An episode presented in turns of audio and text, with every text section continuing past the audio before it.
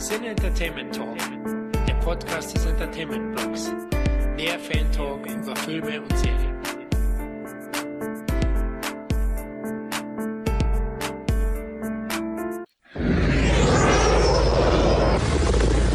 Ich möchte den Häftling 2675 sprechen. Das internationale Gefängnissystem sieht keine Rehabilitationsmöglichkeit mehr. Diesen Bau verlassen Sie erst wieder mit den Füßen voran. Sie werden von nun an keinen Kontakt mehr zur Außenwelt haben. Keine Besuche, keine Anrufe, keine Briefe. Genau genommen gelten Sie als tot. Und wenn Sie nur eine einzige meiner Regeln brechen, werden Sie feststellen, dass es ein Leben nach dem Tode gibt. Ein sehr schmerzhaftes Leben. Willkommen in Absalom. Für jedes Verbrechen gibt es eine Strafe. Hallo und herzlich willkommen zu einer weiteren Ausgabe des Cine Entertainment Talk.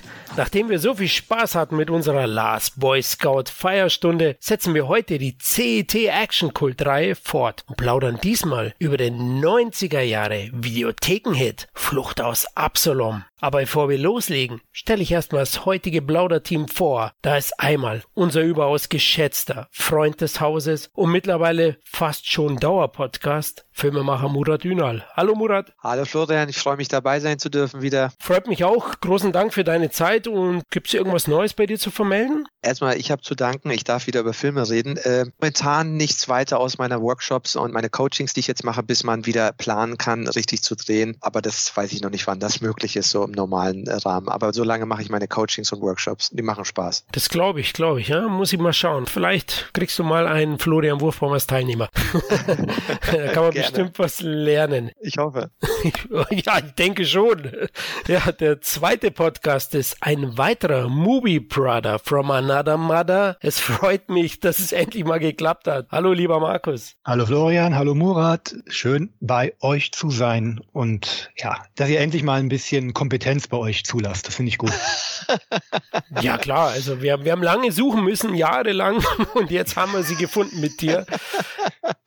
Magst du dich mal kurz unseren Hörern vorstellen? Ich weiß jetzt nicht genau, bist du Bullet oder bist du die Fist von dem Podcast? Das haben wir so für uns selber gar nicht so ähm, wirklich definiert, aber in Anbetracht meiner Frisur würde ich zum ersten jetzt mal tendieren. Sehr schön. Okay. Ja, ich bin der Markus, Co-Hoster des Actionfilm-Podcasts Bullet und Fist, den der eine oder andere CET-Hörer vielleicht daher kennt, dass eben mein anderer Co-Hoster festes CET-Mitglied und Berliner Kotterschnauze Tom Burgas ist. Er und ich haben uns darauf spezialisiert, mal so ein bisschen dem Action-Genre in all seinen Facetten und seiner Breite mal Aufmerksamkeit zu schenken und ja, produzieren da jetzt seit anderthalb Jahren in regelmäßigen Abständen ähm, nette kleine Podcasts und lassen die Menschheit daran teilhaben, was gut und was nicht gut ist. Ja, ich kann sagen, also ein perfektes Ergänzungsprogramm zum CET ist der Bullet und Fist Cast. Nicht nur weil Tom da ist, sondern weil, wie Markus gerade gesagt hat, äußerste Kompetenz von seiner Seite mit an Bord ist und die Jungs, die wühlen ja in der Videothekenkiste ganz unten. Leute, das sind die Filme, die ganz unten liegen. Der richtige, schmierige Schrott unter anderem, aber auch große Titel. Ich weiß, ihr habt eine schöne Bandbreite, lohnt sich auf jeden Fall reinzuhören. Das ist aber jetzt ein Problem, auch wenn ich mich jetzt selber auf dieses Podest gehoben habe, dass ich hier die Kompetenz gepachtet habe, du das jetzt auch noch gesagt hattest, dass ich da so viel weiß. Du weißt genau, jeder, der jetzt zuhört, der sucht mit Argus Ohren jetzt nach meinen Fehlern. Jetzt stehe ich unter Druck. Jetzt stehe ich unter Druck. Richtig, ich will dich auch nervös machen und äh, ja, dass deine Stirn etwas perlt sozusagen vor Schweiß, vor Angstschweiß. das, das geht von alleine. Ich bin seit drei Jahren treuer CET-Fanboy, habe mich ja mit schmierigen Kommentaren bei Facebook bei euch eingeschleimt, euch Geld zugeworfen, euch Essen und Trinken ausgegeben, um euch den Tom erstmal abspenstig zu machen. Heute sitze ich endlich hier. Nächster Schritt Weltherrschaft. Ja, ich habe schon Angst, mein Stuhl, aber komm einfach rein, setz dich auf unsere abgewichste Couch, CET-Couch und wir labern über Filme. Ihr seid alle herzlich willkommen. Ja, das Knastpaket vervollständigt meine Wenigkeit, der Florian. Dann lasst uns aufs Thema kommen, oder? Flucht aus Absalom von 1994. Hat schon ein paar Jährchen auf dem Buckel. Wie seid ihr das erste Mal in Berührung gekommen mit dem Actionreißer? Markus? Ähm, das erste, ich bin ja schon alt, also ich bin nicht der Älteste, der Florian ist ja älter wie meine Ja, ja, das erwähnen alle Gäste mal liebend.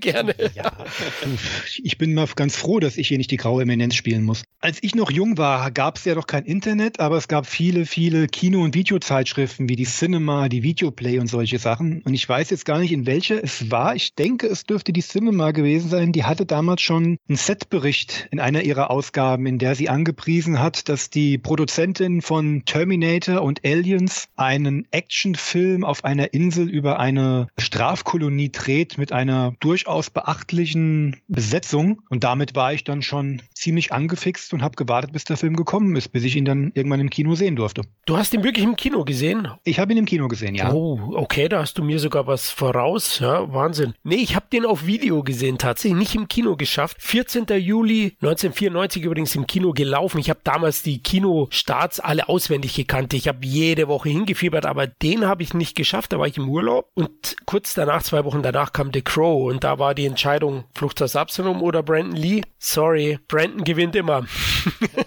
bei mir zumindest. Die Wahl hat sich bei mir, glaube ich, mit mich recht im Sinne nicht gestellt, denn das Kino, das es leider mittlerweile nicht mehr gibt und das auch schon mal durch den CET oder Dominik Stark des Öfteren referenziert wurde, denn wir beide wohnen ja in derselben Ecke und wir haben ja dasselbe Kino immer aufgesucht, unabhängig voneinander. Und das Kino war immer darin gut, manche Filme nicht zum Starttermin zu haben, aber dann irgendwann in der fünften, sechsten, siebten Woche nochmal einen Film für eine Woche ins Programm zu nehmen, nachdem andere Kinos ihn dann schon rausgenommen haben. Und dann ist die Kopie dann wohl dahin gewandert und dann lief der im kleinsten Saal, der hieß auch bezeichnenderweise der Keller. Und dieser Keller ist das, was heute mittlerweile Menschen ihre Home-Videoanlage nennen. Du hast einen kleinen Raum auf vier, auf vier Seelen und einen Bildschirm, der meinem äh, 70 Zoller, der drüben steht, mittlerweile entspricht. Aber es war halt urstgemütlich und es ist das richtige Kino gewesen für manche Art von Filmen. Also für Flucht aufs Absalom auf jeden Fall. Und ich habe da auch Showgirls gesehen, erinnere ich mich gerade. Nicht schlecht. Kann man behaupten, dass Dominik und du vielleicht Zellengenossen seid, weil ihr so nah nebeneinander wohnt?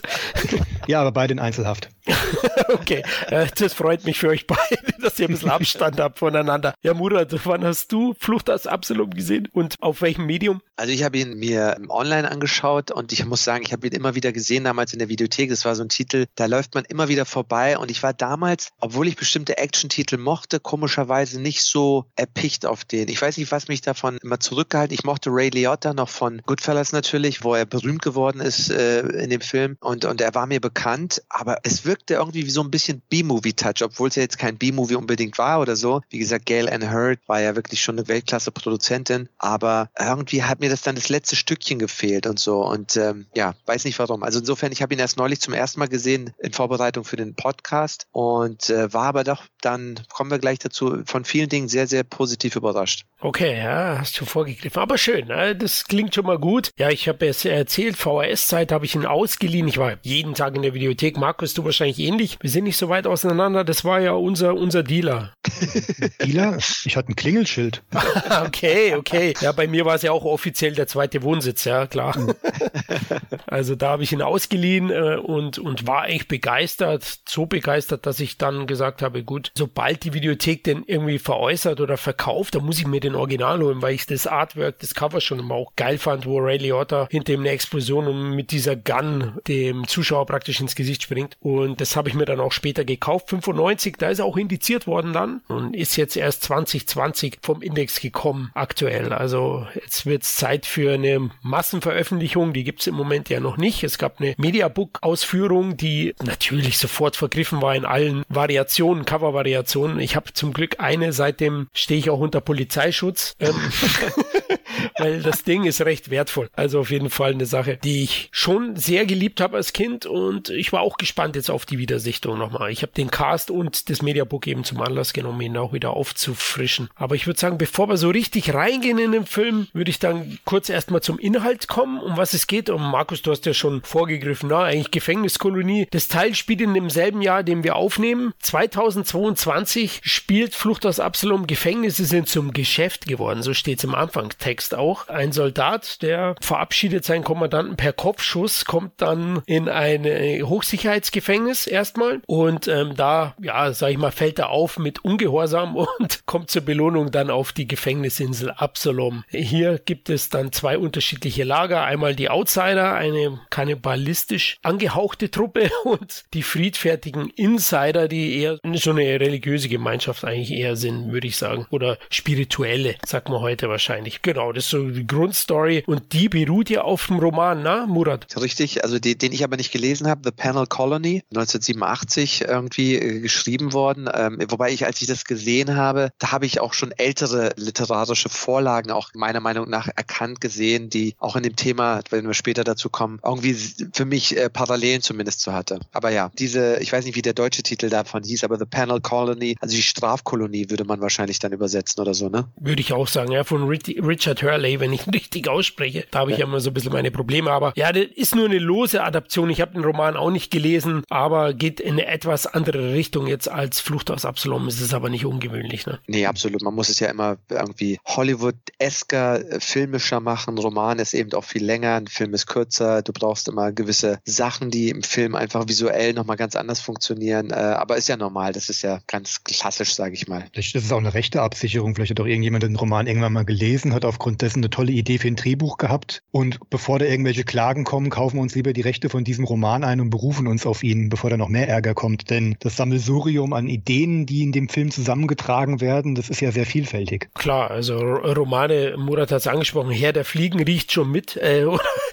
rieche ich da raus, sage ich jetzt mal. Kurz zum, zum Roman noch, also hier ist es auch so, die Hauptfigur sitzt hier zu Unrecht wegen eines Sexualmordes im Gefängnis ne, und kommt auf diese Insel. Unser Held ist ja nicht wirklich unschuldig, aber wir sehen es ja zu Beginn. Knallhart ist der Mann und hat auch einige Verfehlungen dann im Militärdienst gehabt, was erst sehr spät in dem Film aufgedeckt wird, aber da kommen wir noch dazu, weil so, er bleibt lange, ja, ein bisschen undurchsichtig, die Figur des, des Robbins von Ray Liotta gespielt. Und äh, die beiden Drehbuchautoren, Michael Galen und Joel Cross, die haben dann den Roman umgesetzt für die Leinwand, aber interessanterweise ansonsten nicht viel geschafft. Also ich habe auf IMBD nichts Nennenswertes gefunden, abseits von Flucht aus Absalom und war überrascht eben, die hatten vier oder fünf Credits, jeder von beiden. Also das ist schon Wahnsinn. Wenigstens eine Folge der äh, Soap Opera Jung und Leidenschaftlich, ne? Also unbefleckt waren sie nicht. Das stimmt, ja. Ich hoffe, die Gefängnisfolge.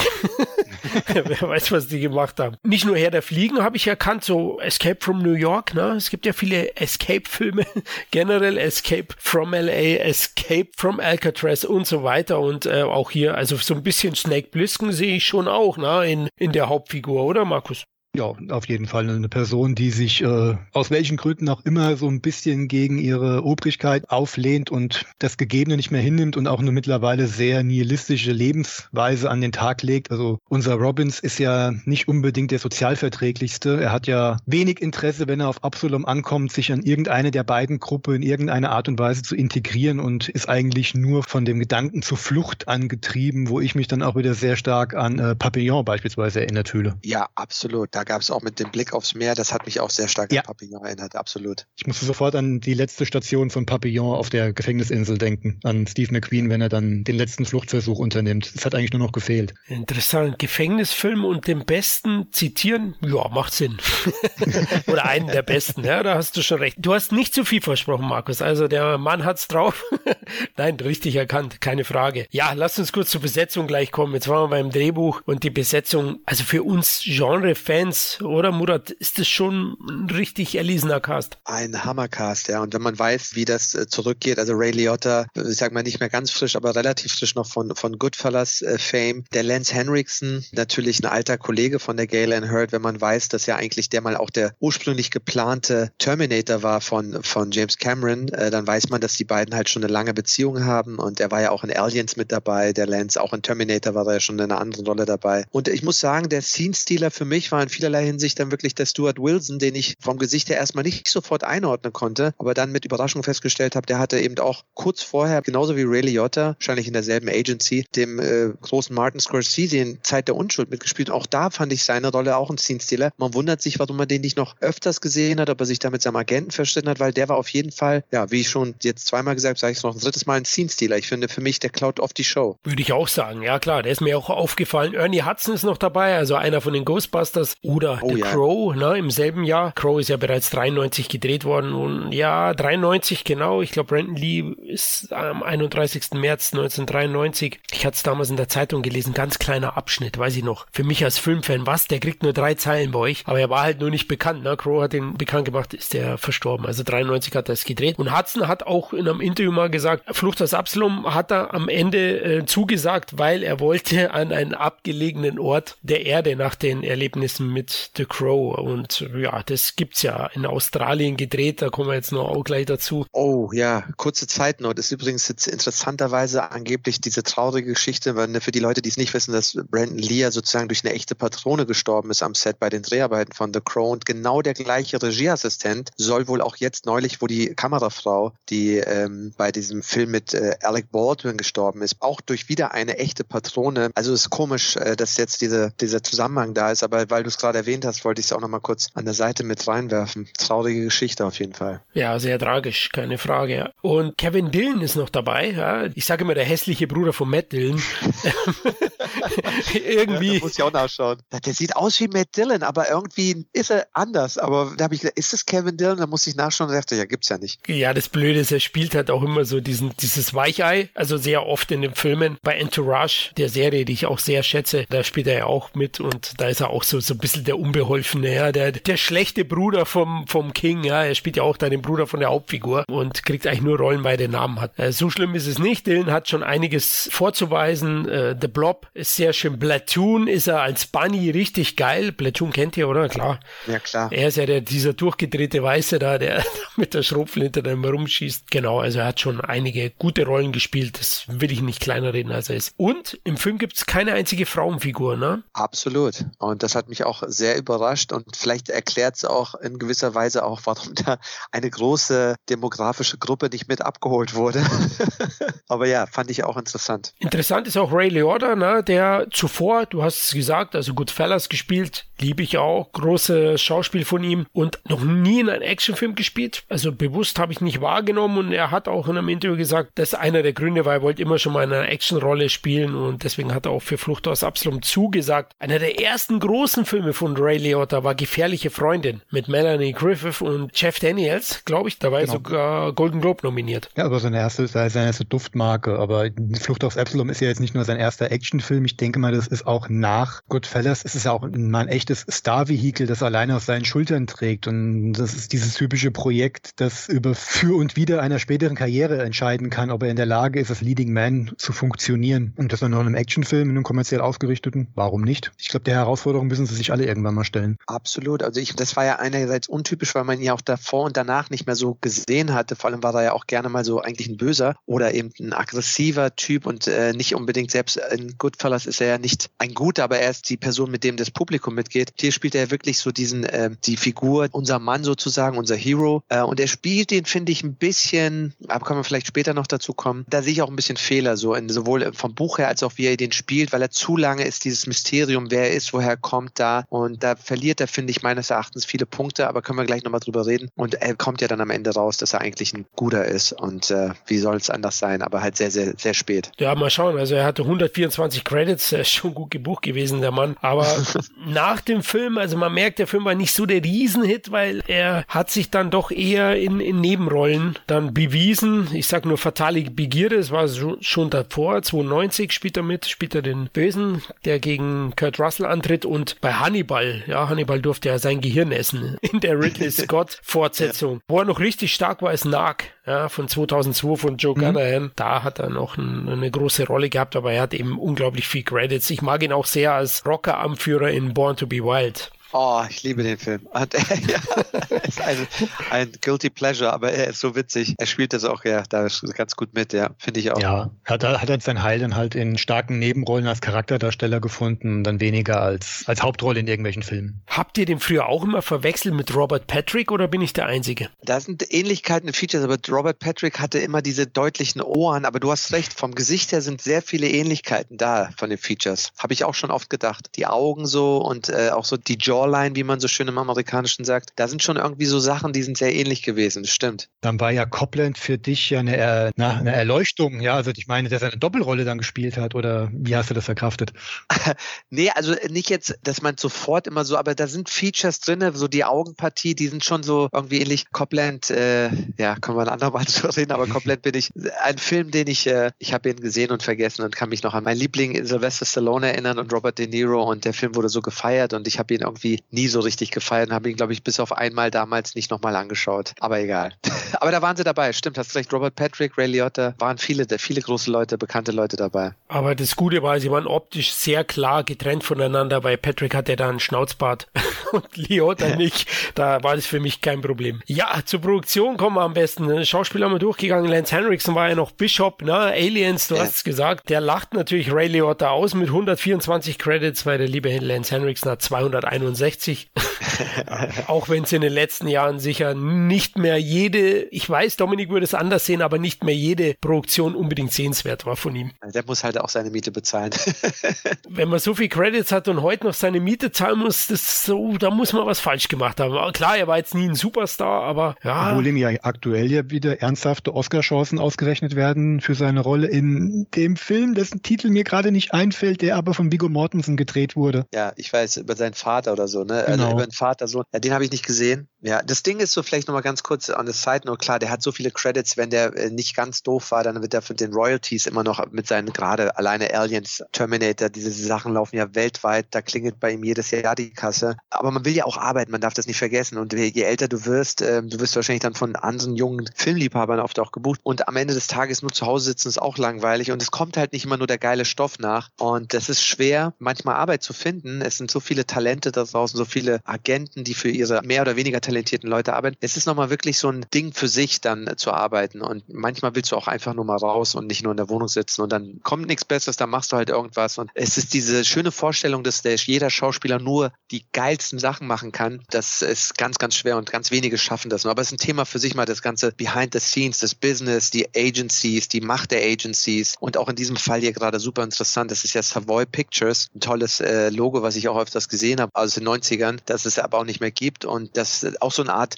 sich als neuer Independent Player aufgebaut hat. Und ich glaube auch viel damit zu tun hat, warum die Filme zum Teil nicht so gut vermarktet wurden oder vermarktet worden sind und so erfolgreich waren, wie sie vielleicht hätten sein können, wenn das schon mehr ein Established Player gewesen wäre oder sonst wie. Also ist eine Theorie jetzt, ne? Aber meine, ihr wisst ja, ich mag das ja. Ja klar, letztlich wurde das Ding dann in Columbia, glaube ich, Columbia TriStars veröffentlicht, weltweit. Man weiß natürlich nicht, mit wie viel Power man da wirklich reingeht. Ray Liotta, ja, es ist, ist schon ein kleines Risiko. Ich meine, der große Star war ja nichts zu dem Zeitpunkt. Also wir reden jetzt von uns, wir feiern die Jungs, aber als meine Frau wüsste schon nicht, wer das ist. Ja, aber du hast Columbia TriStar gerade erwähnt und das ist ja noch unter der Ägide von John Peters und Peter Guber und die haben ja alles gemacht, aber die Filme zum Teil katastrophal vermarktet und gerade Total Recall war ja das berühmte Beispiel, wo Arnold selber nochmal hingehen musste zu den beiden und ihnen erklären musste, dass der Trailer nichts mit dem Film von Total Recall zu tun hat und äh, die beiden nicht mal wussten, wie der Film ist und dann erst gesehen haben und gesagt haben, okay, wir müssen da mehr Geld reinstecken. Aber nur deswegen, vielleicht hat das auch damit zu tun gehabt. Kann durchaus sein. Aber jetzt kommen wir zur Produktion und zum Regisseur und ich weiß, Markus, du bist doch durchaus ein Fan, oder? Von Martin Campbell. Ich bin sogar mittlerweile ein Riesenfan von Martin Campbell, aber ich habe auch ein ganz, ganz großes Herz für die Handwerker aus Hollywood, die nicht diesen Anspruch haben, sich so in den Vordergrund zu drängen, wie ja manch andere Regie auf Terribles, aber die einfach beständig immer auf einem gewissen Niveau abliefern können, gemessen an dem, was ihnen an Material und Budget zur Verfügung gestellt werden. Und da zähle ich halt Martin Campbell, der sein Handwerk im englischen Fernsehen gelernt hat, eindeutig mit dazu, der sich ja von dort nach Hollywood gearbeitet hat, dort über ähm, kleiner budgetierte Thriller wie Der Frauenmörder mit Kevin Bacon und Gary Oldman oder Defenseless mit Sam Shepard dann kontinuierlich nach oben gearbeitet hat und hier, glaube ich, das erste Mal in Hollywood-Gefilden gearbeitet hat, bevor er dann ein Jahr später zum Bond-Regisseur wurde. Und Campbells Karriere verfolge ich seitdem immer sehr gerne. Ich mag den Mann. Wenn ich da schon so einen Profi da habe, Flucht aus Absalom war schon ein wichtiger Film, oder für ihn? Er hat ihn zumindest, würde ich jetzt mal sagen, auf der Kinolandschaft so ein bisschen ähm, nach vorne gepusht. Er wurde ja ein Jahr später, schon während den Dreharbeiten zu Flucht aus Absalom, liefen ja wohl die Verhandlungen, ihn dann halt als Bond-Regisseur für den ersten Pierce Brosnan Bond zu holen, um endlich nach sechs oder sieben Jahren endlich wieder mal Bond auf die Spur zu bringen, was aber bedeutete, dass Barbara Broccoli und Michael Wilson offenbar niemanden wollten, der jetzt da seinen eigenen Kopf durchsetzt, sondern jemanden, der von ihnen die Anforderungen erfüllt, die sie gebraucht haben, um den Bond nach ihren Wünschen zu formulieren. Und da ist so jemand wie Campbell, der dafür bekannt ist, dass er quasi der Erste am Set ist und der Letzte ist, der das Licht ausmacht, wenn es abends nach Hause geht, glaube ich, der ideale Mann. Und ähm, seitdem hat er ja kontinuierlich in dem Sujet weitergearbeitet. Also mit einer Ausnahme, mit einer Ausnahme fällt mir keiner seiner Filme ein, die den oberen Durchschnittslevel unterlaufen. Jetzt komm, hau raus. Welcher ist der eine? Green Lantern. Oh, der ist auch von ihm. Okay, dann habe ich jetzt auch mindestens einen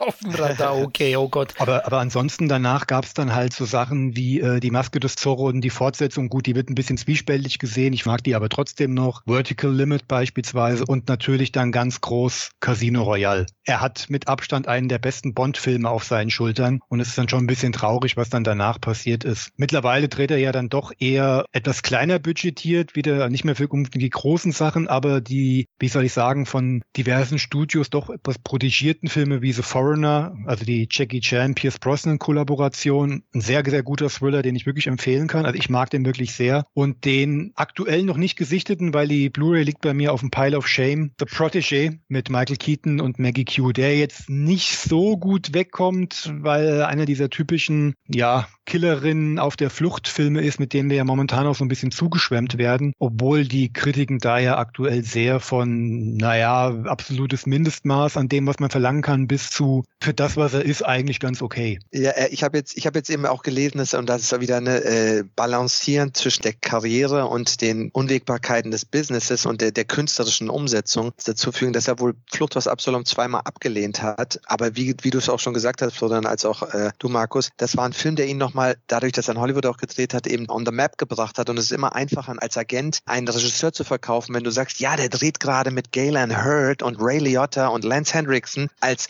äh, ja, wen hast du anzubieten? Naja, ich habe hier einen, der macht, was macht der? Der macht gerade nichts, aber der ist eigentlich gut. Verstehst du, was ich meine? Du bist hot, wenn du arbeitest. Und äh, das ist etwas, was du wirst auch mal besser verkauft, wenn du schon nachgefragt bist. Das ist so doof das ist, aber so, so funktioniert das oft. Du wirst auch mal besser verkauft direkt nach dem ersten Wochenende, wenn dein Film gut läuft, dann machst du die Deals für die nächsten Filme, bevor du den nächsten Flop produzierst. Und wie du so schön gesagt hast, hat ihm der Film ja dann auch eventuell James Bond Golden Eye ermöglicht. Und ähm, er hat auch gesagt, dass er den machen wollte, wenn das stimmte, was man da liest. Eigentlich, weil er ein Haus sich gerade gekauft hat und musste abbezahlen, womit wir wieder bei der sprichwörtlichen Miete sind. Und man sich fragen muss, wie kommt es, dass so eine Weltklasse-Produzentin wie die Gail Ann Hurd diesen Stoff macht äh, und scheinbar keinen findet, die ja sehr verwöhnt war, mit einem der besten Regisseure äh, als Ehemann gearbeitet zu haben, nämlich James Cameron, da niemand anderen finden konnte, der das gerade mal macht, weil er dein Haus da abbezahlen möchte. Also nur mal so nebenbei. Das ist eine gute Frage. Campbell hat den guten Ruf, halt relativ unkompliziert zu sein, eben halt straight sein Ding durchzuziehen, aber halt auch auf die Wünsche seiner Produzenten zuzuhören. Zumindest ist mir das so zugetragen worden. Und damit machst du dich ja dann halt auch, auch attraktiv für andere, gerade für großbudgetierte Filme, wo man das Geld äh, vielleicht dann auch eher in die restliche Produktion stecken kannst, weil er halt nicht der,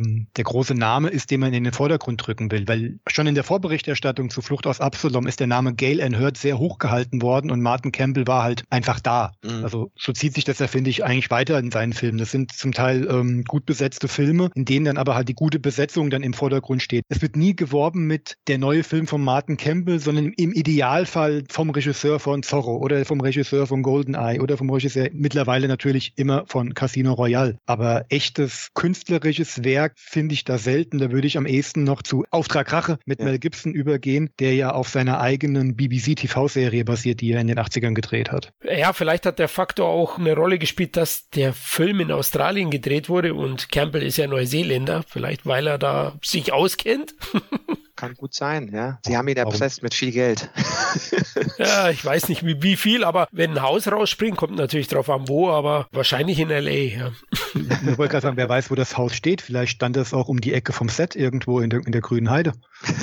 Vielleicht hat er auch eine der Hütten bekommen von den Insidern. Ne?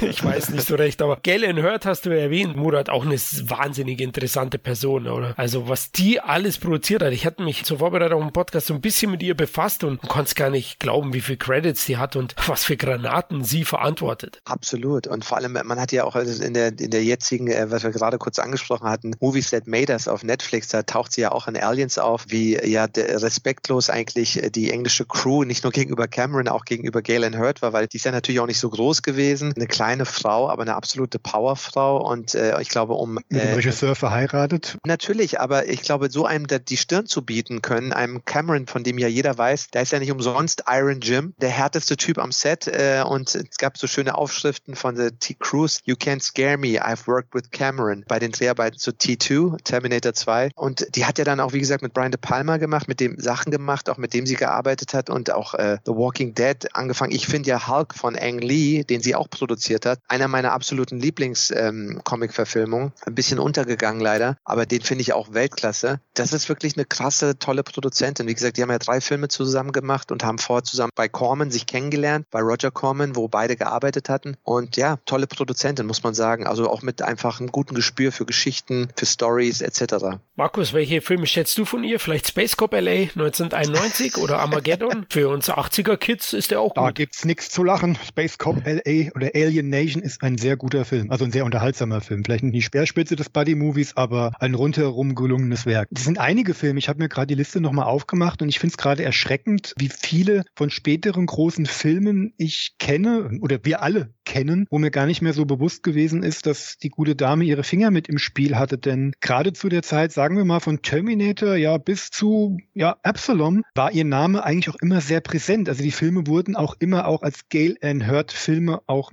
mitproduziert. Der Name ist danach so ein bisschen immer in den Hintergrund gerückt, ohne dass sie da jetzt weniger zu tun hat. Aber die Öffentlichkeit hat es gar nicht mehr so wahrgenommen. Also wenn ich jetzt hier gerade mal so drüber gucke, Der Geist in die Dunkelheit, das Relikt, Dante's Peak, Armageddon, also das sind ja schon ordentliche Kracher noch dabei, die ich jetzt so nicht mehr mit auf dem Schirm hatte. Deswegen da jetzt einen rauszupicken möchte ich nicht, weil viel zu viele davon haben mit meiner filmischen Sozialisation zu tun und sind bei mir aus ähm, der Formung meines Geschmacks nicht mehr wegzudenken. Könnte man auch sagen Asozialisierung? Mensch, so viel Actionfilme.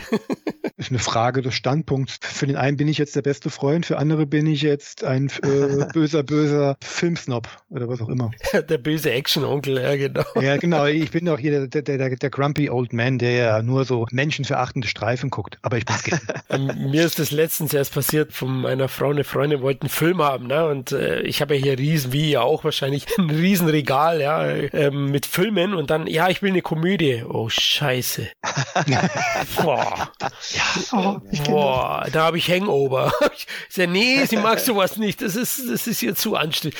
Oh Mann, ey, habe ich gesagt, bist du kompliziert. Also, naja, am Ende. Lass, lass mich raten, dann hast du dein, äh, deine E-Mail-Adresse und dein Passwort aufgeschrieben, hast gesagt, hier hast du Netflix, such dir was aus. Nein, ich, ich habe den Pretty Woman Joker gezogen. Schau doch den ja, nochmal an, den kenne ich schon. Ja, aber der ist doch gut. Den kann man vollkommen neu entdecken. Guck ihn mal durch erwachsene Augen. Und guck danach die Folge The Movies That Made Us bei Netflix. Dann siehst du mal, äh, was in dem Film alles drin steckt. Ja. 3000, ja, steckt da drin. Genau. Richtig. Sehr schön, ja, auf jeden Fall. Also, das war eine Sache. Also, Galen hört. Da hast du recht, Markus. Auf den Covers was nach Mitte der 90er, also schon eher Relikt kann sein, dass sie noch drauf stand. Aber danach, ja, da wurden aber auch die Produzententeams immer größer. Wenn du bei Armageddon, da war Jerry Bruckheimer dabei, da war Eben. Michael Bay mit drin und sie, ja, also wer da alles produziert hat. Das waren dann auch nicht mehr so kleine Produktionen. Ja, jetzt lass uns zur Veröffentlichung kommen. Der Film ist, wie erwähnt, 1994 erschienen in Deutschland am 14. Juli. In den USA einige Zeit davor schon, ich glaube im März. Und war jetzt in Amerika nicht so der große Erfolg. Ich habe mal nachgeschaut, ich war ein bisschen überrascht. 20 Millionen Dollar Budget ist jetzt auch nicht so viel, oder, Jungs, für die Mitte nee. der 90er? Also schon ordentliches Mid-Range-Budget, würde ich sagen, auch für die damalige Zeit. Und das sieht man ja auch vieles von dem Geld im Film, die Sets etc. Und ich glaube, der Film hätte viel besser performen können. Da gibt es viel erfolgreichere Filme, die schlechter sind als der. Und ich glaube, es hat viel damit zu tun, dass Savoy eben sich gerade versucht hatte, als Studio zu etablieren, aber natürlich noch nicht die Infrastruktur hatte, angewiesen war auf andere. Und äh, wie gesagt, ich habe mir so eh äh, Columbia TriStar gefressen. Ich erwähne da immer gerne dieses Buch ähm, How Two Guys Took Hollywood, ne, Took Sony for a Ride for 2.7 Billion. Gibt es ein schönes Buch über John Peters und Peter Guber, wie sie eben den Laden mehr oder weniger so geführt haben, dass sie davon am meisten profitieren und nicht der Sony und sind ja dann auch beide gegangen worden. Und das fällt alles unter diese Zeit. Und gerade wenn du dann noch nicht so etabliert bist, das ist halt ein Business für sich. Einen guten Film zu machen, sage ich immer, ist schon eine Kunst. Und wenn du das schaffst, bravo. Aber das ist nur die halbe Miete, weil wenn du denn dann nicht richtig vermarktest und auch vertreibst, also sind ja nochmal zwei verschiedene Dinge, dann kannst du den besten Film der Welt gemacht haben, wenn ihn kein Schwein mitkriegt, beziehungsweise er nicht platziert ist, aufgrund fehlender Marktmacht oder was auch immer, oder Politics, interner Politics. Das ist ja nicht nur ein Film, der so ein Columbia TriStar, die haben ihre eigenen Filme, dann haben sie Filme, die sie als Distributor rausbringen. Jetzt könnt ihr euch dreimal fragen, wo hast du mehr Skin in the Game und wo möchtest du mehr Erfolg für, ja? Also eigentlich eine banale Frage, aber das muss man alles im Hintergrund haben und vielleicht für mich immer, ich liebe das zu erforschen, gerade so Filme, die ich gut finde, also wo ich wirklich großer Fan bin und dann die extrem krass gefloppt sind, also die Verurteilten zum Beispiel als Beispiel, also auf der Nummer eins bei IMDb Top 250 Films und der Film war ja auch ein Flop quasi, äh, als er rauskam, auch super schlecht vermarktet worden und woher kommt das? Wieso ist das passiert? Und am Ende sind da irgendwo an bestimmten Stellen immer bestimmte Menschen gewesen und der Film hat dann aber über, über das Video und so funktioniert. Deswegen sage ich immer, das muss nicht unbedingt immer für die Qualität eines Filmes sprechen, dass er nicht erfolgreich war im Kino. Ähm, mich, mich überrascht das Budget nach allem, was wir gerade so durchgesprochen haben, eigentlich gar nicht mal so sehr. Wir haben einen Regisseur, der heute zwar eine große Nummer ist, aber damals noch relativ unbekannt war und wie ich ja schon gesagt habe, eher als Handwerker bestimmt war, also noch kein Regiestar, relativ billig Anführungszeichen zu haben. Wir haben einen Hauptdarsteller, der auch ein gewisser Name, vor allen Dingen durch seine Goodfellas-Reputation war, aber eigentlich bis dahin noch keinen größeren Film alleine stemmen musste, beziehungsweise immer an, an der Seite von jemandem geführt wurde und sei es an der Seite von Whoopi Goldberg in, wie hieß denn dieses Rassendrama? Corinna, Corinna. Corinna, Corinna, genau, beispielsweise. Er hat ja danach in solchen Rollen dann auch äh, mehr brilliert. Und auch der restliche Cast, Lance Hendrickson ist ein bekanntes Gesicht, aber auch eher ein Support-Actor. Stuart Wilson zu dem Zeitpunkt auch ein gern gecasteter Bösewichtsdarsteller, beispielsweise Lethal Weapon 3 oder später auch nochmal mit Martin Campbell in Zorro. Und so zieht sich das weiter. Ernie Hudson war aber auch da nur der vierte Ghostbuster. Also bei Ghostbusters oh. denken wir. er ist ein ganz wichtiges Element des Erfolges der Runde. Trotzdem in der damaligen, heute vielleicht mehr, in der damaligen Wahrnehmung, er war der Supporter. Er war ja auch in The Crow letzten Endes nur der Supporter, aber da haben halt die unglücklichen Umstände dann halt auch den Fokus dann in eine andere Richtung natürlich geschoben. Und so sieht sich das ja immer weiter. Es sind sehr viele bekannte Namen und Gesichter, aber keiner von denen, glaube ich, hat irgendwie so ein Top-Billing, das eine Gagenforderung über den gewerkschaftlich Vorgeschriftenen wirklich rechtfertigen würde. Und schon hast du die Kosten ein bisschen gedrückt. Dann weichst du nach Australien aus und an anderen Stellen wurde auch noch ein bisschen gespart. Aber da kommen wir dann während des Films dann auch drauf. Ich wollte gerade sagen, die, die Summe, wo du gesagt hast, 5 Dollar jeder. Jetzt weiß ich, warum die alle so viel Credits danach haben. Ähm, Ernie Hudson noch ein kleiner Tipp. Einer seiner besten Rollen und Schauspielleistung war in Die Hand an der Wiege. Ganz gut. Oh ja. Ich weiß nicht, ob ihr den Thriller kennt. Ja. Also da ist er richtig stark. War das nicht Curtis Hanson sogar? Ja. Yes, Mit yes. Rebecca De Mornay und so. Ja, richtig. auch so ein Klassiker. Den sieht man aber auch nirgends. Ne, das ist so wie so ein klassischer Film. Warum sehe ich den nicht bei Netflix oder Amazon Prime? Disney äh, Plus. Der ist bei Disney Plus, ja. Ah, es ist ein Fox-Titel. Okay, alles klar. Nein, ein, ein Touchstone. Ach, von Touchstone, also richtig Disney. Okay, das wusste ich nicht. Ab deswegen. Aus der Erwachsenenabteilung von Disney damals, ja. Okay, ja. alles klar. Also den möchte ich euch empfehlen. Und Leviathan hat auch mitgespielt, ne? Ja, wie sage ich, es sind viel, er hat viele, viele Filme auf, auf der Liste, die auch immer noch ein Standing heute haben, aber er ist nie das Markengesicht, das man mit dem Film in erster Linie in Verbindung bringt. Klar, da hast du recht. Da hast du recht und es spielt natürlich auch eine Rolle. Immerhin ist er auf Platz 1 in Amerika gestartet. Ich habe nochmal nachgeschaut, am 29. April 94 in den USA gestartet, also nicht so weit weg vom deutschen Kinostart am 14. Juli. Hat dann da auch, ja, immerhin 4,5 Millionen eingespielt am Eröffnungswochenende, aber insgesamt sind es nur 15,3 geworden und bei 20 Millionen Budget braucht man nicht rechnen. Also im Kino hat er sich noch nicht gerechnet gehabt. Zum Glück ist es ein großer Videothekenhit geworden weltweit. Auch in Deutschland lief er schon im Kino nicht schlecht, über 600.000 Zuschauer. Das ist ordentlich für den Cast, für das, das den kaum jemand kennt, glaube ich doch, dass die interessante Grundgeschichte, ja, die Klapperschlangenanleihen so hier ganz gut funktioniert haben, dass die Leute interessiert waren und der Film dann doch kinomäßig eigentlich nicht schlecht lief bei uns. Ja, heute würde man dieselben Darsteller, dieselben Leute nehmen und er würde bei Netflix landen und er würde dann anders aussehen als so so wie, er, wie wir ihn jetzt haben. Aber das ist so ein, das ist so ein Sammelsurium an Ideen und Darstellern, das man heute bösartig gesagt eher bei einem Streamingdienst wiederfinden würde. Provokativ jetzt mal in den Raum geworfen. Hm, die Provokation ist leider berechtigt, ja. muss ich dir recht geben. Ja, gut. Aber damals war er dann doch mehr Aufsehen erregt, zumindest ja. in, in, unseren geliebten Filmtempeln, in den Videotheken. Florian, wir hatten doch nichts. Wir hatten doch nichts damals. Ja, außer ein Tripper und Herpes ab und zu, aber ja. und, und Pickel hatte ich sehr viele. Ja ich, ja, ich hatte das Pech, hatte das immer gleichzeitig. Hattest du übrigens Dinge nacheinander?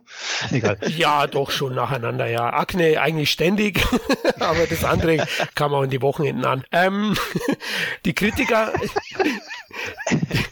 die Kritiker haben den Film übrigens als Mad Max meets Fortress bezeichnet. Findet ihr das gerechtfertigt oder treffend? Es würden mir noch mehr ich Titel einfallen. Ich finde es interessant, dass man ausgerechnet die beiden jetzt genommen hat. Also Fortress kann ich mir nur dadurch erklären, dass der relativ zeitnah oder relativ kurz davor gerade noch ein bisschen Aufsehen erregt hat. Und Mad Max, naja gut, okay, so ein paar der Kostüme, die ein paar der Leute da tragen, die könnten, da es ja in Australien war, die könnten ja noch in, irgendeiner, in irgendeiner Lagerhalle noch gelegen haben. Würde mich nicht wundern. Aber trotzdem, die Liste könnte man eigentlich noch endlos fortsetzen. Also das erinnert mich an die schöne Szene bei Birdman. Bin ich so ein mega Fan von dem Film, aber es gibt diese eine Szene mit der Kritikerin. Erinnert ihr euch an diese Kritikerin-Szene, wo, äh, wo Michael Keaton in die Bar kommt und diese Kritikerin, die ihn hasst, sagt er doch zu ihr so, you just label everything. Everything is a label. Weißt du, und diese, dieser Mix gerade, den du genannt hast, das klingt so richtig, da haben sich zwei Kritiker auch gedacht, so, was können wir zwei Label draufpacken, damit das kurz und knapp verständlich ist. Und ich würde sagen, so, ja, kann man machen, aber wäre jetzt nicht meine erste Wahl gewesen, muss ich sagen. Mad Max gar nicht so. Da wäre für mich eher sowas wie äh, Herr der Fliegen hatte ich da sehr stark gesehen und andere Filme. Ne? So, also gerade auch so eher so gesellschaftskritische, philosophische Themen waren da drin, über so überhaupt, ne? also wie, wie entsteht eine Gesellschaft und und und. Hat mich ja natürlich auch an die Geschichte, wie es Australien entstanden, war ja auch eine Panel Colony, wenn du so willst. Hat ja Großbritannien ja auch alles nur seine ganzen Sträflinge abgelassen dort. Das waren für mich da schon zum Teil, weil ich, wo ich verwundert war, wie der Film dann plötzlich so eine Wendung bekommen hat und dann wirklich sehr, so doof das jetzt klingt, aber zum Teil sehr tiefgreifende Themen angesprochen worden sind. Ja, also soziale Fragen, so äh, wie man als Gesellschaft funktioniert, wie viele Parallelen es zwischen diesen zwei verschiedenen Gesellschaftstypen gibt. Ja, die eine sehr anarchisch, aber sehr brutal, auch sehr autoritär und aber trotzdem gewisse Dinge auch in der scheinbar friedlicheren Gesellschaft doch auch da sind. Das, das waren schon Sachen, wo ich gesagt habe, wow, das hätte ich jetzt gar nicht von so dem Film erwartet unbedingt. Ich finde, am naheliegendsten wäre aber schon Escape from New York gewesen. Ne? Also wenn man es vergleicht, dann am besten die Klapperschlange. Zum einen ja. die Hauptfigur, zum anderen eben auch wie er dann dahin kommt. Ja, er kommt auf, auf eine gewisse Insel. Klar, er muss niemand rausholen, aber am Ende will er raus. Also das finde ich wäre am naheliegendsten gewesen. Deswegen Mad Max kann ich auch nur den Australien-Bezug irgendwie herstellen. Ja, die Kleidung, wobei die Insider, die Religiösen, die Guten, die haben ja eher Samurai-Rüstungen gebaut aus Bambus, oder? Die Helme, finde ich teilweise, sind da absolut daran orientiert. Also da hätte ich jetzt nicht direkt Mad Max gesehen. Aber jetzt lass uns den Film bewerten. Jetzt haben wir so lange drum herum geredet und Murat, du hast die ersten Eindrücke gewonnen. Du hast ihn das erste Mal gesehen, jetzt erst. Deswegen würde ich dir das Feld überlassen, weil meine,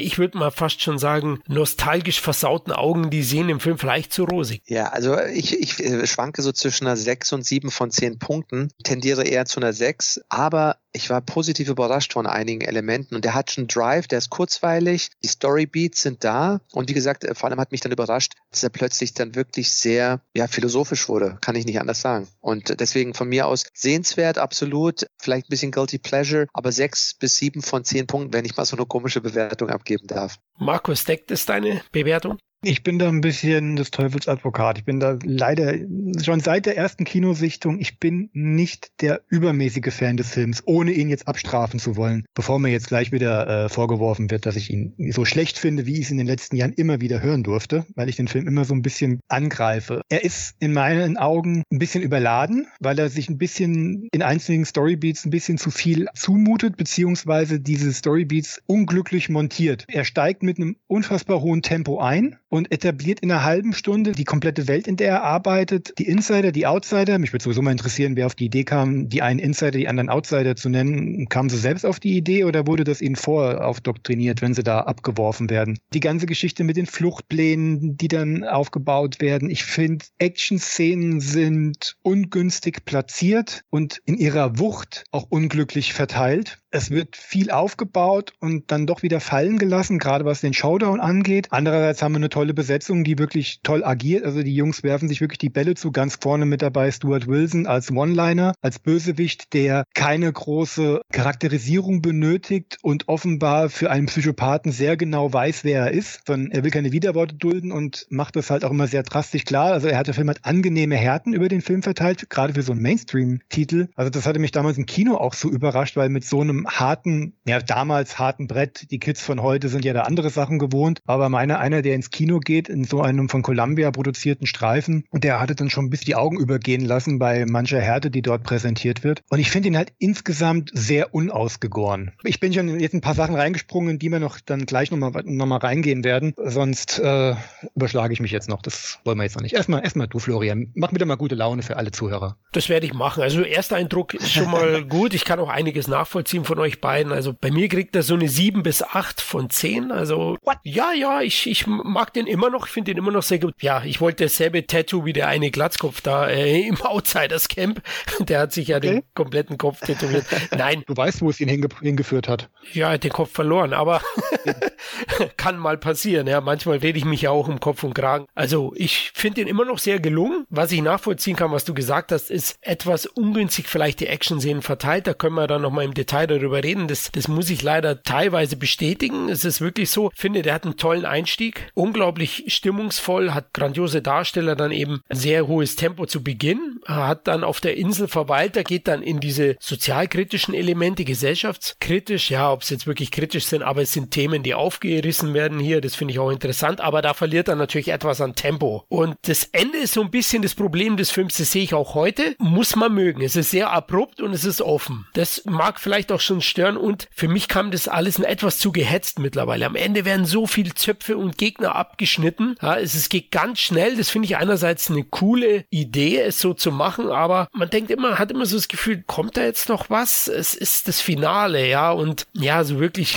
kommt dann doch nichts mehr. Das ist das, was mir jetzt aufgefallen ist, aber trotzdem, ich finde, ist wahnsinnig atmosphärisch, ist gut gespielt, hat kernige und dann doch auch, ja, Action, die hängen bleibt, ja, das finde ich schon. Also Szenen gibt's da, Ray Liotta, grandios, Stuart Wilson, äh, super, äh, Lance Henriksen als, als, ja, Vater, der alle versteht, wer wünscht sich nicht so einen daheim. Damals ungewöhnlich, dass er als so positiver Charakter ja, besetzt ja. wurde. Ein Jahr zuvor durch harte Ziele ja gerade das Radebeispiel des psychopathischen Mörders gewesen. Die Wilson-Rolle sozusagen dort. Ja, ja, genau. genau. Also gebe ich dir recht und da zeigt auch seine Bandbreite ist top. Auch, äh, hey, Kevin Dillon perfekt gecastet als Naseweiß, als ängstlicher, ein bisschen nerviger, ne?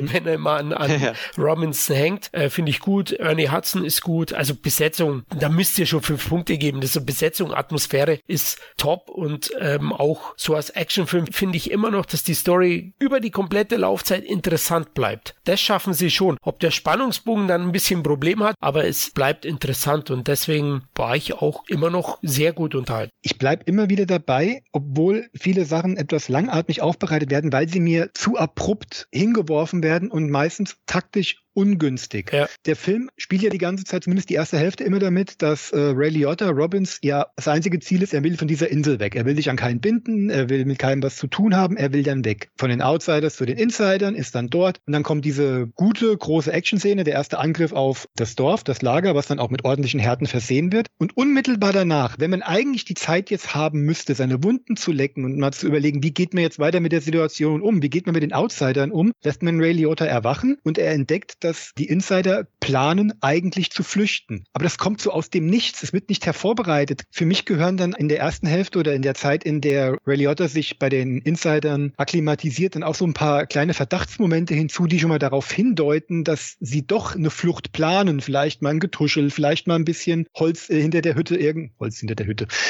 ablegen, dass das suggeriert, dass da irgendwas im Plan ist. Aber nein, es wird hier unmittelbar nach dem Angriff hingeworfen und es geht dann binnen fünf Minuten, findet Ray Liotta raus, die planen was, die sind schon weit fortgeschritten in ihrem Plan, indem sie in der Lage sind, vermeintlich mit einer Tarnvorrichtung versehene Boote zu bauen, das dann schon auf dem Weg nach draußen ist, wo dann nebenbei erwähnt wird, in diesem Boot waren zwei Menschen aus dem Dorf, die abgeschieden gelebt haben, die wir nie gesehen haben, zu denen wir keine ja. Bindung haben. Aber ich soll dann mit denen traurig sein, wenn dann festgestellt wird, das funktioniert mit diesem Boot nicht und die Abwehr oder die, die, die Mauern, die unsichtbaren Mauern dieser Insel funktionieren halt und lassen das Boot eben nicht aus dieser Gefahrenzone halt entschwinden und jagen es in die Luft und töten sie dann halt damit. Und alle haben traurige Gesichter und ich als Zuschauer denke mir, ihr habt mir jetzt innerhalb von drei Minuten erstmal erklärt, dass die sich nicht mit ihrem Schicksal hingegeben haben, flüchten wollen, in der Lage sind, hochtechnologisierte Sachen zu bauen mit den Sachen, die sie da haben und dann noch Trauer empfinden für Leute, die ich nie gesehen habe. Und von solchen, ich nenne es jetzt mal Unzulänglichkeiten, hat der Film so einige. Das ist jetzt mal beispielhaft genannt. Nee, nee, also ich fand auch so, dass da bin ich bei dir, Markus. Also es waren viele dramaturgische Lücken, auch gerade die du jetzt genannt hast, so, aber es geht nicht nur um Story, es geht auch um Character. Ich fand auch die Figur von Ray Liotta fand ich nicht optimal geführt, äh, sowohl was vom Drehbuch her da war, als auch nachher, wie es umgesetzt hat. Das habe ich auch gemerkt, gerade in der Szene, wo er weint oder so diese, diese Rückblicke hat. Das hat ihn, weißt du, wie das immer wirkte? Also es ist wie wenn Classical Trained Theater Actors versuchen, artsy-fartsy Emotionen in, in den Actionfilm reinzubringen. Und mhm. das war, wirkte sogar wirklich so, dass ich ihm das nicht abgekauft habe. Und da wäre es stärker gewesen, aber ich weiß, dass die meisten Schauspieler leider, leider wollen immer Emotionen zeigen, weil sie machen den großen Fehler, sie denken, sie müssen Spaß haben beim Spielen. Aber nein, der Zuschauer muss Spaß haben beim Zuschauen und die Emotionen abkaufen. Und das Problem ist, die wollen gerne schreien, weinen, die wollen diese extremen Emotionen spielen, aber das ist nicht immer passend. Und ich fand es extrem eigentlich sogar unpassend, und unglaubwürdig für diesen knallharten Typen, als er da diese, dieses shaky wird und anfängt, sein Traumata aus dem Krieg sozusagen zu verarbeiten. Es wirkte komisch. Und ich frage mich, war das im Buch so? War das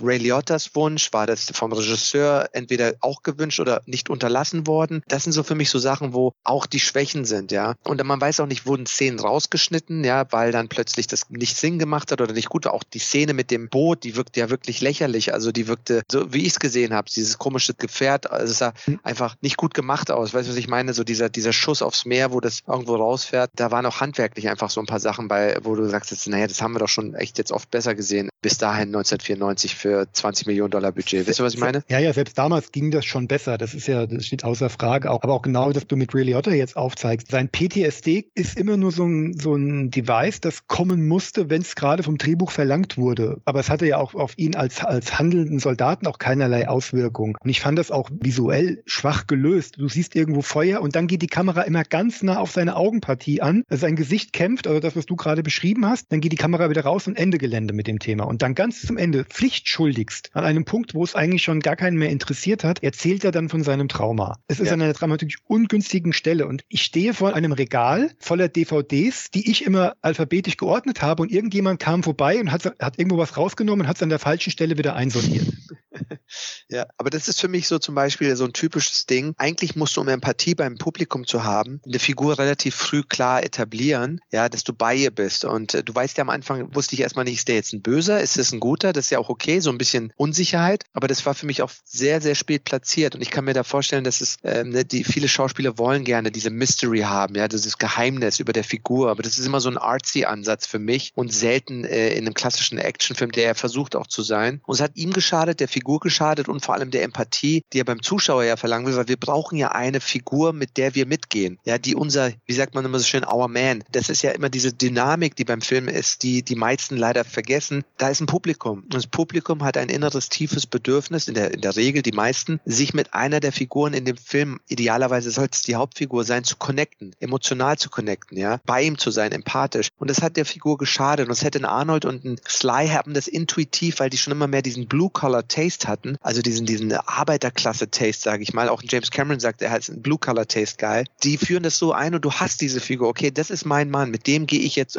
mein Mann, damit mit dieser Person, mit dieser Figur gehe ich jetzt durch den Film und ich weiß, was sie für Probleme hat. Ich bin bei ihr und alles, was jetzt folgt, werde ich an der Seite meines Heroes sein. Und es ist nicht ideal gelöst, fand ich auch. Ist aber doch genau das. Ray Liotta legt die Figur ja auch so nicht an. Vielleicht bin ich so konditioniert mittlerweile, dass äh, Menschen oder Soldaten oder wer auch immer, die unter Traumata leiden, halt auch mehr mehr ein bisschen eigenbrötlerischer sind oder äh, in ihren Verhaltensweisen ein bisschen dysfunktionaler. Aber das kommt mir bei Ray Liotta sonst in seinem Spiel überhaupt nicht zu tragen. Er ist ja an sich, er ist ja kein wortkarger Mensch. Er unterhält sich ja auch mit jedem. Er ist ja nicht zurückhaltend. Er grinst wenig, aber er wirkt nicht so sozial distanziert, wie ich es von solchen Figuren, nehmen wir mal das Beispiel Snake Plissken, so an den Tag legt. Und dann kommen dann aber aus dem Nichts dann plötzlich diese PTSD-Elemente, die es für mich nicht gebraucht hätte. Denn als Antrieb für die Figur des Robins hätte der alleinige Wille zur Flucht vollkommen ausgereicht. Das stimmt, aber ich würde jetzt mal äh, positiv sehen die erste Stunde. Also du hast recht, ab einer Stunde, es hat mich auch gestört, ich hätte generell das Boot nicht gebraucht, denn abhauen tut er mit dem Hubschrauber, was ich wesentlich plausibler fand am Ende. Ähm, deswegen, das hätte man weglassen können. Zumal wir ja dann auch dann, dann so aus dem, fast schon mehr aus dem Nichts, sie bauen ja dann ein zweites Boot, das ist ja dann auch ein ganz wichtiges Element der zweiten Hälfte, dass Robinson nochmal zu den Outsidern muss, diesen Verteiler besorgen muss, um das zweite gebaute Boot fertigstellen zu können. Dann haben wir den großen Showdown Raum, in dem der große Widersacher dann beiseite geschoben wird. Und binnen einer Szene sind wir plötzlich bei einem Saboteur, der das Boot abfackelt. Wir haben plötzlich fast schon aus dem Nichts, es wird an einer Stelle mal kurz nebenbei erwähnt, einen Verräter, den wir enttarnen müssen und der dann dafür da ist, dass die Herrschaften aus dem Nichts plötzlich einen Fluchtplan haben, der mit den ersten anderthalb Stunden, in denen Robin sich damit auseinandersetzt, nichts zu tun hat. Ja, der Film war seiner Zeit voraus. Heutzutage muss ein Film mindestens zehn Wendepunkte haben, die man nicht vorauszieht. Und die haben sich gar nicht nicht die Mühe gemacht. Ja, das meinte ich eben mit zu gehetzt. Ja, da werden so viele Fässer aufgemacht, die vorher kein Thema waren. Muss ich sagen, hat mich jetzt aber auch nicht ganz so gestört, weil ich finde, was der Film gut macht, ist diese Mischung aus Action und Sci-Fi-Elementen und diese dystopische Zukunftsversion. Das finde ich ganz geil. Auch vor allem die erste Stunde. Tolles Tempo. Ray Liotta war mein Mann. Ich brauche nicht diese Posttraumatik-Elemente. Die hätte ich nicht gebraucht. Ich fand schon geil, wie er dann aufsässig ist im, im Hochsicherheitstrakt. Übrigens, genau. Der befindet sich in der Gegend, die ausschaut wie Mars von Total Recall. Er fährt ja da mit der Bahn ja, ja. hin. Hier gibt's auch die ersten kleinen CGI-Schwächen oder Effekte-Schwächen, ähnlich wie diese Bootsexplosion, die ist auch ganz schlimm. Was mich dann noch mehr geärgert hat, wo sie das Camp der Insider in die Luft jagen, das war eine geile Explosion. Ja, das war mhm. handgemacht. Ja. Da habe ich mir gedacht, scheiße, wo kommen diese zwei schlechten Effekte her und dann so eine hammer, hammergeile Explosion. Das hat mich so auch gestört. Das fand ich auch so ein bisschen mh, hm, auch irgendwie nicht ganz rund. Ja, ja vielleicht anders Department oder ausgetauscht Leute. Das sind alles so diese kleinen Sammelsurien an, an äh, komischen Sachen, die man sich immer wundert. Und wenn man die Background-Stories nicht darüber weiß, wundert das. Also das kriegst du als Zuschauer nicht mit. Das finde ich immer super spannend. Vielleicht eine Sache, die ich noch interessant fand. Der Film wurde ja 93 wahrscheinlich gedreht, 94 kam er raus. Hattet ihr auch diesen einen Moment, wo er im Jahre 2011 wegen einem Einsatz in Libyen mhm. und ich habe mir nur gedacht, what the heck, was ist hier los bitte? Also das war schon ein bisschen eerie Moment, wo ich mich gewundert habe. Und ja, da war ich, hatte ich kurz so einen Moment, wo ich gedacht wow, das haben sie aber auf den Punkt getroffen, dass da irgendwas in Libyen in dem Jahr passiert ist. Aber ja, hattet ihr auch, ne? Aus zwei Gründen. Aus dem, was du beschrieben hast, dass er die Aktualität da erschreckend vorhergesagt hat. Auf der anderen Seite fand ich es dann aber halt auch so ein bisschen inkonsequent. Ihr wollt mir jetzt erzählen, dass diese Figur, Ray Liotta, wie alt war er zu dem Zeitpunkt, seit elf Jahren aus zwei Hochsicherheitsgefängnissen ausgebrochen ist. Das heißt, er ist vor elf Jahren eingeknastet worden und war zu diesem Zeitpunkt schon ein hochdekorierter Soldat gewesen. Wie alt war er denn da? Ach so, das wusste ich gar nicht, dass elf Jahre waren. Siehst du, das heißt, habe ich das gar nicht so mitbekommen. Für mich spielt 2022 und äh, das heißt, seit 2011 ist er im Knast. Mm. Nach, ein, nach in Libyen, wo er seinen Vorgesetzten erschossen hat, ist er in den Bau gekommen. War das direkt nach dem Einsatz? Okay, ich ja. dachte, da hätte vielleicht ein Zeitsprung stattfinden können nach der, okay, ja gut, dann ist er halt äh, jung gut gewesen. Ne? also auf jeden Fall ist das, das Hochsicherheitsgefängnis, ich glaube Sicherheitsstufe 6, sagen sie, recht stimmungsvoll, hat mir auch ganz gut gefallen. Er verbringt ja da nicht viel Zeit, ist auch ein bisschen holprig. Das erste, was sein Zellengenosse macht, ihm verbotenerweise ein Stück Brot zu geben,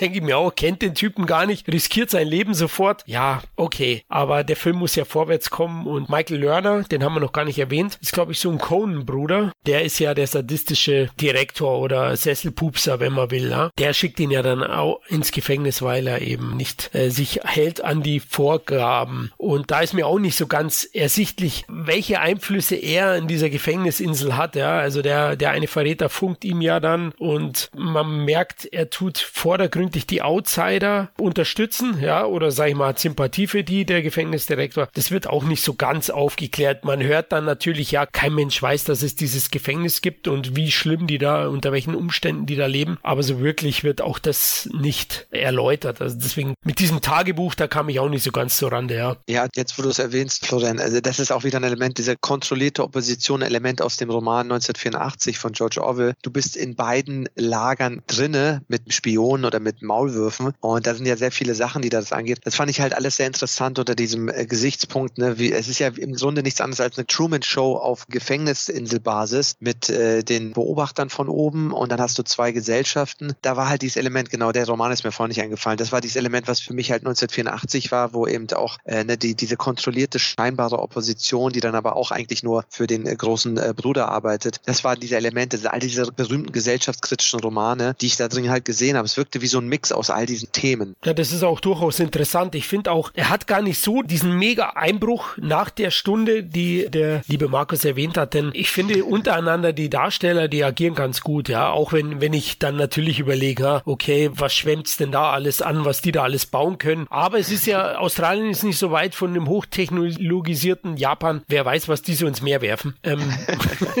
Habe ich mir mal so hergeleitet, ja. Die Kaugummis vor allen Dingen.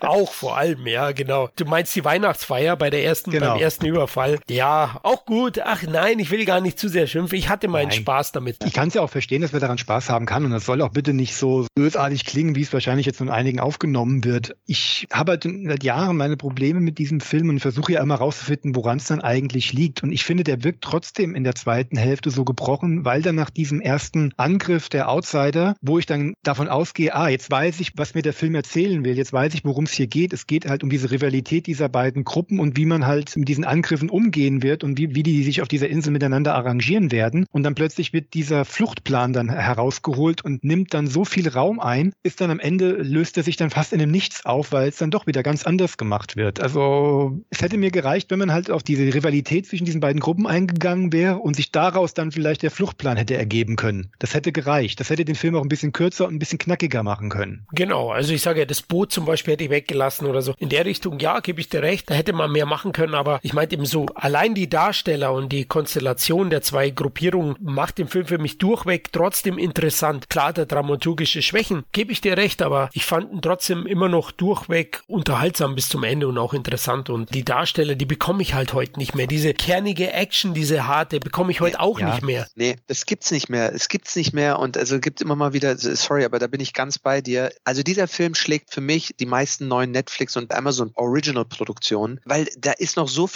trotzdem besser, obwohl er jetzt kein Top-Film ist für mich, ja, für dich sogar noch ein bisschen besser. Aber selbst da, da, da ist so vieles trotzdem noch besser, als was ich heute sehe. Und das ist das genau, was ich meine. Ich gucke mir lieber alte Filme an, mittlerweile, was heißt alt, aber diese Filme aus dieser Epoche noch, die letzten Filme auf Film sozusagen fast noch, aus diesem Genre auch und so, als mir einen neuen Netflix oder einen Amazon-Film anzuschauen, muss ich ehrlich sagen. Was der Film natürlich hat, ist diese wunderbare Haptik. Ja, dieses Insiderlager, das wirkt dann halt so authentisch mit diesen ganzen Holzbauten, wenn das dann zum Schluss in die Luft fliegt, wie du schon gesagt hast, Flo. Also Leinwand füllen, diese Explosion für sich Hammer. ist auch so. Ja, die ist Hammer und trotzdem lässt sie mich enttäuscht zurück, weil nach der Schlacht in der Mitte geht man ja eigentlich davon aus, ey, am Ende, jetzt knallt's nochmal richtig. Mhm. Und dann wird das so aufgelöst, so antiklimatisch aufgelöst, aber dann aber auch ein bisschen. War Geld ausgegangen. ja, vielleicht, aber dann halt so ein bisschen mutlos. Du machst diese Riesenexplosion, äh, die restlichen Insider kommen, um den restlichen Überlebenden der Outsider dann halt den Rest zu geben. Und hätte man es damit beendet, wäre ich zwar auch enttäuscht gewesen, aber es wäre, es wäre ein Ausrufezeichen gewesen. Dann kommt danach aber dann doch nochmal ein schöner, harter, top choreografierter Faustkampf zwischen Ray Liotta und Stuart Wilson. Ordentlich hart auch aufgelöst, im Ende für sich allein genommen. Super, das kann Campbell, das wissen wir ja dann spätestens seit Casino Royale, indem er ja Daniel Craig eine Körperlichkeit aninszeniert hat, die ja jenseits von Gut und Böse ist für mich. Das ist einer der Gründe, warum ich ein riesen Craig-Fan bin, zumindest in Casino Royale. Das kommt hier auch wieder sehr stark zum Tragen, wird blutig aufgelöst, aber das unterstreicht dann für mich diesen Charakter, diesen, ach, das war's jetzt. Versteht ihr, was ich meine? Ja, ja, ich kann es nachvollziehen, aber ich fand es als, als Gag fast schon herrlich, wo die alle da reinstürmen und dass dann niemand da ist. Das war überraschend, das fand ich irgendwie, hey, mal was anderes. Und ja, das war klug, ja. Das, das fand ich ganz gut, weil ich dachte dann schon, oh nee, jetzt nicht nochmal dieselbe Schlacht, die wir vorhin schon hatten. Ja, als sie laufen an, weil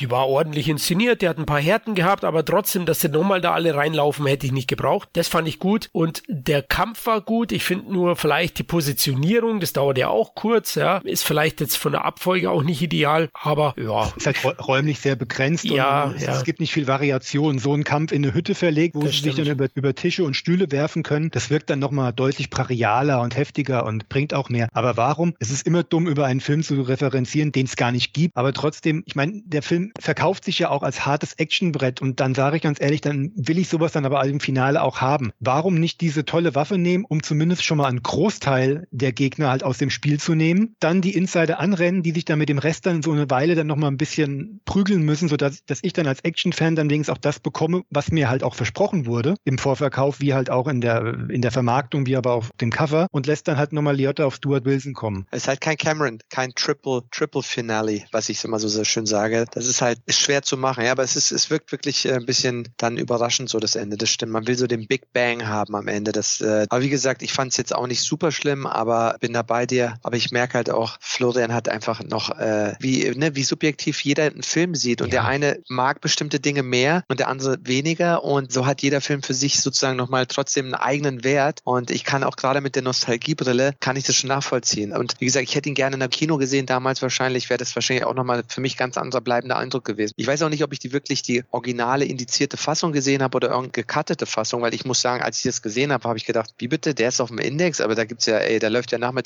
um vier bei RTL 2 Schlimmeres gefühlt, weißt du? Gott, was schaust denn du da an, ne? Äh, so nee, ich eine- schaue nicht, ja. aber, aber äh, du weißt, was ich meine.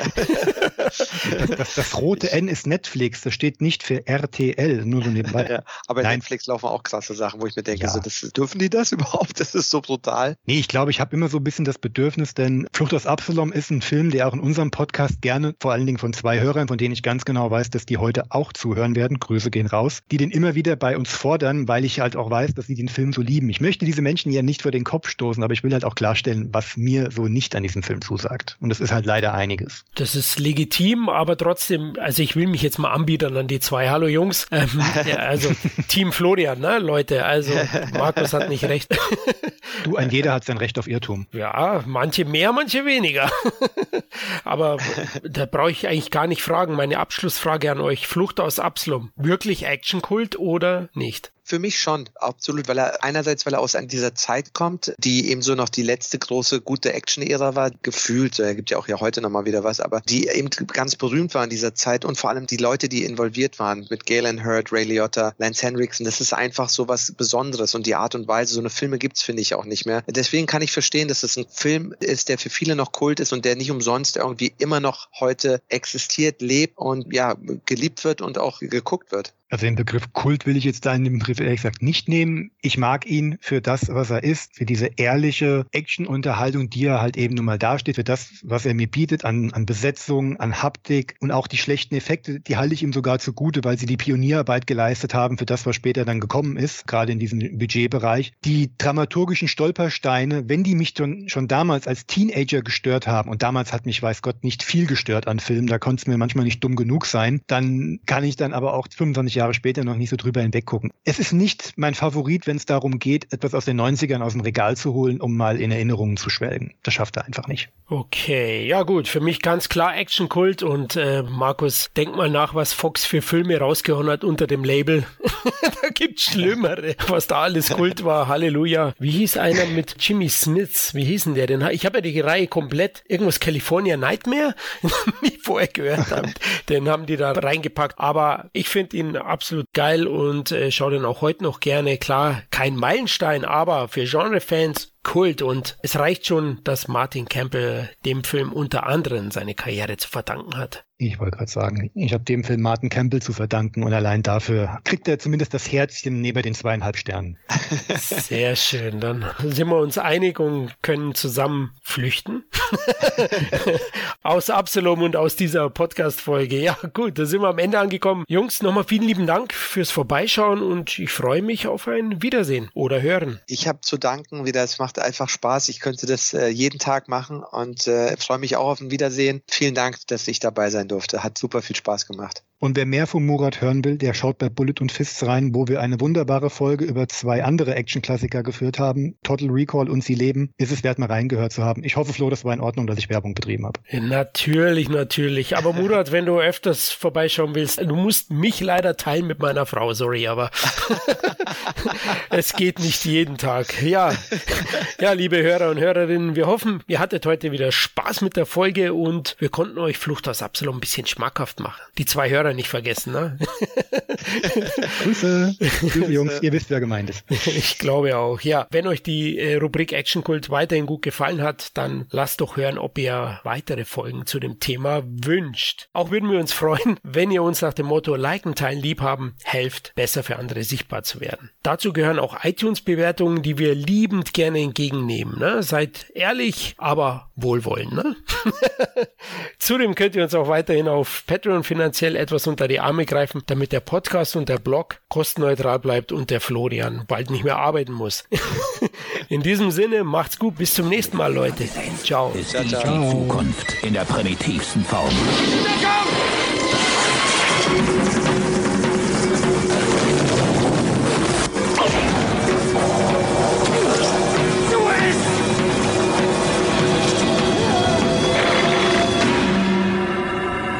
Haben Sie noch irgendwas dazu zu sagen? Drehen Sie mir nie wieder den Rücken zu.